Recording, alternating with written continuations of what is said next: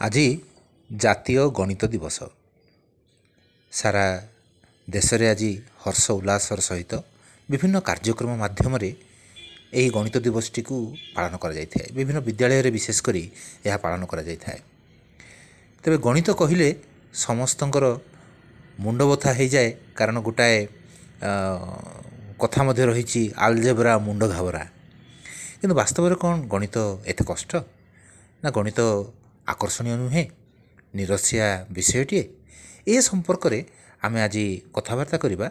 ଗଣିତକୁ ପଢ଼ାଉଥିବା ଗଣିତକୁ ନିଜ ଜୀବନର ଗୋଟେ ବହୁତ ଭଲ ବିଷୟଟି ଭାବରେ ଗ୍ରହଣ କରିଥିବା ଜଣେ ଶିକ୍ଷୟିତ୍ରୀ। ସେ କୋରାପୁଟର ଝିଅ କିନ୍ତୁ ବର୍ତ୍ତମାନ ସେ ଅଧ୍ୟାପନା କରୁଛନ୍ତି ମନ୍ଦୁସା ଯାହାକି ଆନ୍ଧ୍ରପ୍ରଦେଶରେ ବର୍ତ୍ତମାନ ରହିଛି। ଆନ୍ଧ୍ରପ୍ରଦେଶର ବିଚ୍ଛିନ୍ନାଞ୍ଚଳ ଅଞ୍ଚଳ। ସେହି ଅଞ୍ଚଳରେ ଓଡ଼ିଆ ବିଦ୍ୟାଳୟରେ ସେ ଅଧ୍ୟାପନା କରନ୍ତି ଏବଂ ଗଣିତ ପଢ଼ାନ୍ତି। ତେଣୁ ସେ ହେଉଛନ୍ତି ସି ଏଚ୍ ଜ୍ୟୋତି। କୋରାପୁଟର ଝିଅ ଭାବରେ ସେ ଶ୍ରୀ ଅରବିନ୍ଦ ପୂର୍ଣ୍ଣାଙ୍ଗ ଶିକ୍ଷା କେନ୍ଦ୍ରରେ ମଧ୍ୟ ଅଧ୍ୟାପନା କରିଥିଲେ ଏବଂ ବର୍ତ୍ତମାନ ସେ ସଫଳତାର ସହିତ ସେଠି ମଧ୍ୟ ଅଧ୍ୟାପନା କରୁଛନ୍ତି। ତେବେ ଏହି ଅଧ୍ୟାପନା କ୍ଷେତ୍ରରେ ସେ ଯାହା ଦେଖିଛନ୍ତି ଏଇ ଗଣିତଟିକୁ ଏବଂ ଗଣିତ ବିଷୟଟିକୁ କିପରି ଭାବରେ ପିଲାଙ୍କ ପାଖରେ ଆକର୍ଷଣୀୟ କରିହେବ ସେ ସମ୍ପର୍କରେ ତାଙ୍କ ସହିତ କଥା କଥାବାର୍ତ୍ତା କରିବା। ତେଣୁ ଜ୍ୟୋତିଙ୍କୁ ଆମେ ସ୍ୱାଗତ କରିବା ରେଡ଼ିଓ କୋରାପୁଟକୁ ଏବଂ ଆମେ ଜାଣିବାକୁ ଚାହିଁବା ଯେ ବାସ୍ତବରେ ଗଣିତଟି କ'ଣ କଷ୍ଟ ନା ଗଣିତଟି ସହଜ? ରେଡ଼ିଓ କୋରାପୁଟର ସମସ୍ତଙ୍କୁ ନମସ୍କାର। ଆଜିର ଦିନ ହେଉଛି ବହୁତ ଭଲ ଦିନ। ବିଶ୍ୱ ଗଣିତ ଦିବସ। ଏହି ବିଶ୍ୱ ଗଣିତ ଦିବସ ଅବସରରେ ମୋତେ କିଛି କହିବାକୁ ସୁଯୋଗ ମିଳିଥିବାରୁ ମୁଁ ବହୁତ ଧନ୍ୟ ମନେ କରୁଛି। ମୁଁ ହେଉଛି କୋରାପୁଟ ଗାର୍ଲସ ହାଇସ୍କୁଲର ଗୋଟିଏ ଛାତ୍ରୀ ଏବଂ ମୋର ଗଣିତ ପ୍ରତି ବହୁତ ଆଗ୍ରହ କାହିଁକି ବଢ଼ିଲା ନା ଆମ ଗଣିତ ଦିଦିଙ୍କ ଇନ୍ସପିରେସନରେ ସିଏ ହେଉଛନ୍ତି ମୋର ସ୍ଫୂର୍ତ୍ତିଦାୟକ। ତାଙ୍କୁ ମୁଁ ବହୁତ ଭଲ ପାଏ। ତେଣୁ ମୋତେ ସେ ଗଣିତ ବିଷୟଟି ବହୁତ ଭଲ ଲାଗେ ସେ ହେଉଛନ୍ତି ବିଜୟା ଦିଦି ଗାର୍ଲସ ହାଇସ୍କୁଲର କୋରାପୁଟ ଗାର୍ଲସ ହାଇସ୍କୁଲର ବିଜୟା ଦିଦି। ମୁଁ ତାଙ୍କୁ ବହୁତ ଭଲ ପାଉଥିଲି। ତେଣୁ ମୋତେ ଗଣିତ ବହୁତ ଭଲ ଲାଗିଲା। ମୁଁ ଭଲ ଭାବେ ଗଣିତ ଶିଖିଲି। ତାପରେ ମୁଁ ଜଏନ୍ କଲି ଆର୍ଟ୍ସରେ ପ୍ଲସ୍ ଟୁ ପ୍ଲସ୍ ଟୁ ଆର୍ଟ୍ସରେ ଆମ ଘରର ପରିସ୍ଥିତି ନେଇ ମୋତେ ଲାଣ୍ଡିଗୁଡ଼ା ପଠାଇବା ପାଇଁ ବାପା ରାଜି ହେଲେନି। ତେଣୁ ମୋତେ ଆର୍ଟ୍ସ କଲେଜରେ ଜଏନ୍ କଲେ। ମୁଁ ଗଣିତରେ କିପରି ଆଉ ଆଗକୁ ଯାଇପାରିବିନି ବୋଧେ ବୋଲି ଭାବିଥିଲି। କିନ୍ତୁ ମାଆଙ୍କ ଆଶୀର୍ବାଦରୁ ଏହିପରି ମୋଡ଼ ହେଲା ଯେ ମୁଁ ଗୋଟିଏ ଗଣିତ ଶିକ୍ଷୟିତ୍ରୀ ଭାବରେ ମୁଁ ଚାକିରି ପାଇଲି ଆନ୍ଧ୍ରପ୍ରଦେଶରେ। ମୁଁ ମୋ ବାହାଘର ପରେ ସେଇଠି ମୁଁ ଗଣିତରେ ଆଉ ଥରେ ଗ୍ରାଜୁଏସନ୍ କଲି ପି ଜି କଲି ତାପରେ ମୁଁ ଏବେ ଗୋଟିଏ ଓଡ଼ିଆ ହାଇସ୍କୁଲରେ ଗଣିତ ଶିକ୍ଷୟିତ୍ରୀ ଭାବରେ କାମ କରୁଛି। ଆଉ ଏଇ ଗଣିତ ଶିକ୍ଷୟିତ୍ରୀ ଭାବେ କାମ କରିବା ଦ୍ୱାରା ମୋତେ ପିଲାମାନଙ୍କୁ କିପରି ଗଣିତ ପ୍ରତି ଭୟଟି ଯେଉଁ ଅଛି ତାକୁ ଦୂର କରିବାର ସୁଯୋଗ ମିଳିଲା। ସମସ୍ତଙ୍କୁ ଗଣିତ ମାନେ ଆଗ ଭୟ। କିନ୍ତୁ ଗଣିତଟିରେ ଏତେ ମଜା ଅଛି ଯଦି ଆମେ ମଜା ମଜାରେ ସେଇ ଗଣିତ ଶିଖିପାରିବା ତାହେଲେ ଗଣିତ ଠାରୁ ଆଗ୍ରହ ବିଷୟ ଆଉ କେଉଁଠି ନାହିଁ। ଖେଳ ମାଧ୍ୟମରେ ଖେଳି ଖେଳି ଶିଖିପାରିବା ଗଣିତକୁ। ଆଉ ଆମ ଜୀବନରେ ପ୍ରତ୍ୟେକ ପ୍ରତ୍ୟେକ ଅଂଶ ଆମେ ସକାଳେ ଉଠିବା ଠାରୁ ବ୍ରସ୍ କରିବା ଠାରୁ ଆରମ୍ଭ କରି ଶୋଇବା ପର୍ଯ୍ୟନ୍ତ ସବୁ ଗଣିତ ସହିତ ହିଁ ସମ୍ପର୍କ ଅଛି। ଏପରିକି ବିଦ୍ୟାଳୟରେ ପଢ଼ୁଥିବା ବିଭିନ୍ନ ବିଷୟ ମଧ୍ୟ ଗଣିତ ଗଣିତ। ଆମେ ସାହିତ୍ୟ ପଢ଼ିବା ସେଥିରେ ଗଣିତ ଅଛି। ଇଂରାଜୀ ପଢ଼ିବା ଗଣିତ ଅଛି। ପ୍ରତ୍ୟେକ ପ୍ରତ୍ୟେକ ଆମ ଜୀବନରେ ଯେକୌଣସି ସମସ୍ୟାର ସମାଧାନ ମଧ୍ୟ ଗଣିତ ଏକା।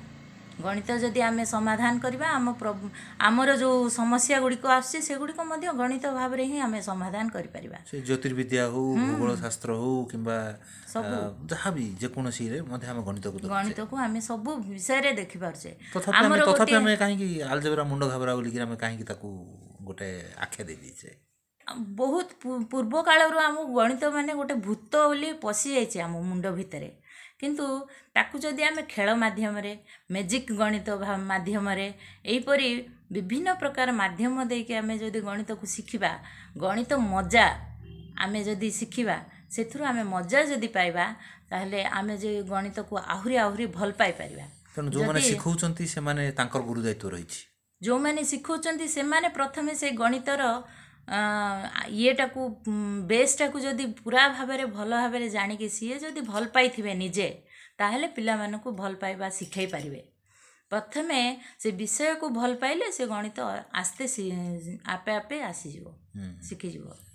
ତେଣୁ ପିଲାଟି ବେଳୁ ଯଦି ପିଲାଟି ଗଣିତ ପ୍ରତି ଗୋଟେ ଆଗ୍ରହଟା ସୃଷ୍ଟି କଲା ଏବଂ ଗଣିତକୁ ଭଲ ପାଇବା ଆରମ୍ଭ କଲା ସେ ତାର ନୂତନ ଦିଗ ଗୁଡ଼ିକୁ ସେ ନିଶ୍ଚିତ ଭାବରେ ବା- ବାହାର କରିପାରିବ। ନିଶ୍ଚୟ ଆବିଷ୍କାର କରିବ। ଯଦି ଗୋଟେ ପିଲା ଗୋଟେ ଷ୍ଟେଜ୍ରୁ ଗଣିତକୁ ଭୟ କରି କରି ଆସୁଛି ଯେଉଁଠି ତାର ଟର୍ଣ୍ଣିଂ ପଏଣ୍ଟ ଆସିଲା ଗଣିତ ପ୍ରତି ଆଗ୍ରହ ଆସିଲା ସେଇଠୁ ତାର ଡେଭଲପମେଣ୍ଟ ଷ୍ଟାର୍ଟ ହେଇଯିବ।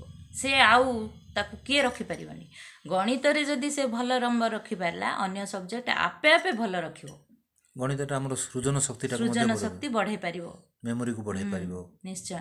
ଆଉ ତାପରେ ତାର ଯେଉଁ କମ୍ବିନେସନରେ ବିଭିନ୍ନ କାରଣ ସଂଖ୍ୟା ଅସୀମ।